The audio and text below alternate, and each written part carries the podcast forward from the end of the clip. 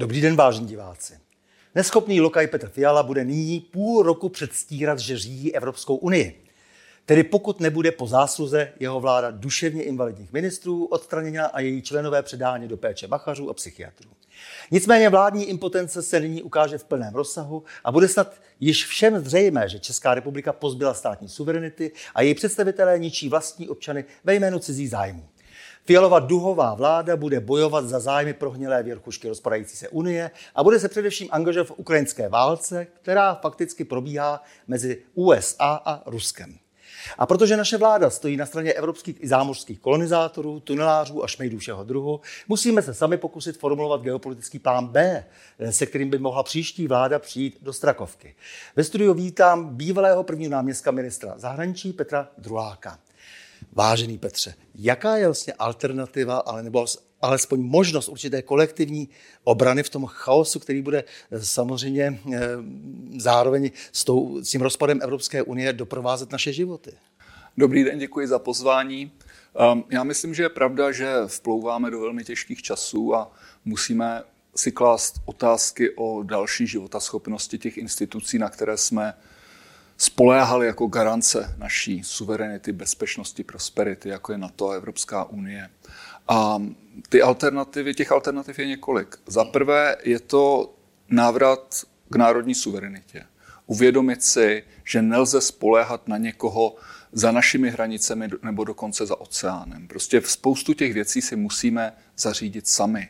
A to jak v otázkách ekonomických, tak i v otázkách bezpečnostních. Ale samozřejmě, stát naší velikosti nikdy nemůže být v těchto otázkách plně soběstačný. Na to prostě nemáme. A proto je potřeba hledat spolupráci v tom rámci, který je nejpřirozenější, a to je rámec našich sousedů.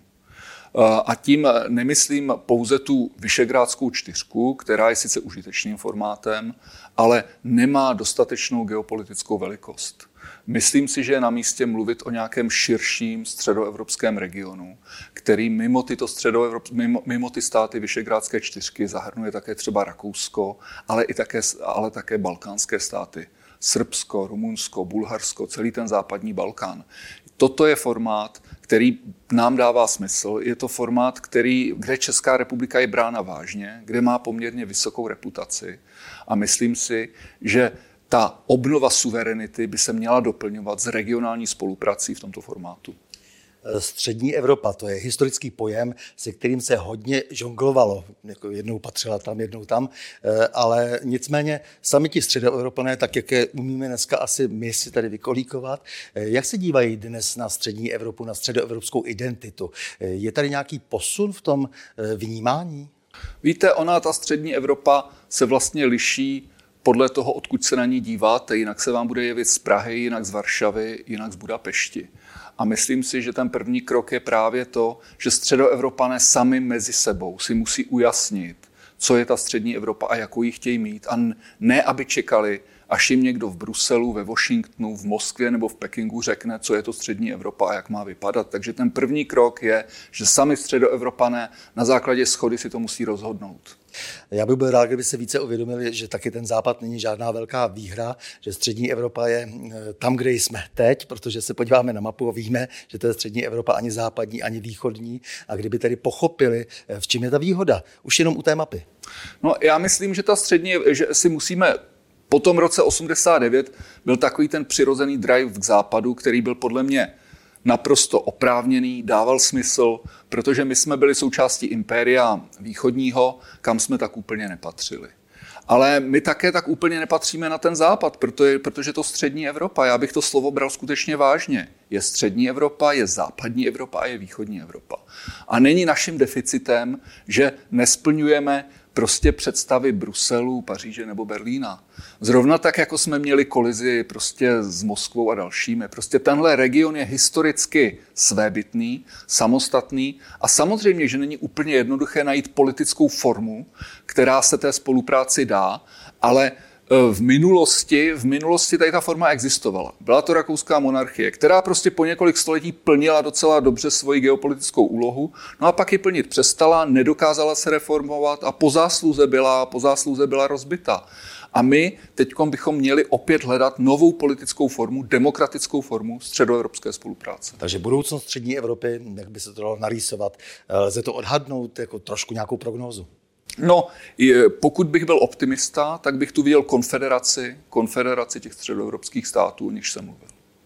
Eh, teď trošku takové úsměvné eh, fialovo vyjádření. On říkal, že při předsedování Evropské unie bude posouvat výzvy. Co si pod tím máme představit? Víte, on je to takové trochu, to je takové, taková, takový docela prázdný slogan, podobně jako ten hlavní slogan českého předsednictví, že Evropa je úkol. Pod tím si vlastně nic moc nedokážeme představit. Když se podíváme na ty priority českého předsednictví, tak samozřejmě tam Ukrajina, to asi se nabízí, ale pak jsou tam priority, s kterými my nic neuděláme. Jo? To znamená jako například evropská bezpečnost.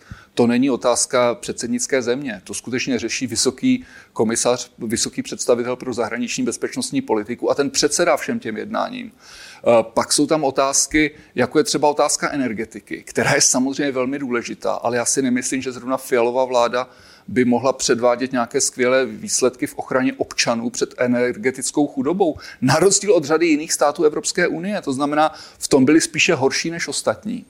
Potom jedna z mála priorit, která, která, jedna z, jediná priorita, která mi skutečně dává smysl, je evropská odolnost, ekonomická odolnost a to znamená rozkrytí všech těch dodavatelských řetězců s cílem, aby Evropa byla méně závislá na třetích zemích. To je správné a pokud se českému předsednictví podaří aspoň identifikovat ta slabá místa, tak to bude velký výkon. Co mě tam chybí, je to, že jsme zapomínáme na ten Balkán. My jsme prostě přejali tu ukrajinskou vlnu. A vůbec jsme si nevšimli, že Evropská unie léta ignoruje, odstrkává státy západního Balkánu. Minulý týden byla Evropská rada a ti tři balkánští představitelé, kteří tam přišli, to znamená Srbsko, Albánie, Severní Makedonie, byli obrovsky zklamaní s tím, že zase nedostali nic. Já bych čekal, že Česká republika prohlásí za svou prioritu, že se bude snažit otevřít, otevřít přístupová jednání pro tyto tři státy. A to tam není. A samozřejmě pak je tam priorita, která je trochu děsivá, a to je odolnost demokratických institucí. To znamená, to je ta, ta, taková ta obrana demokracie podle bruselského receptu, jak dělá paní Jourová.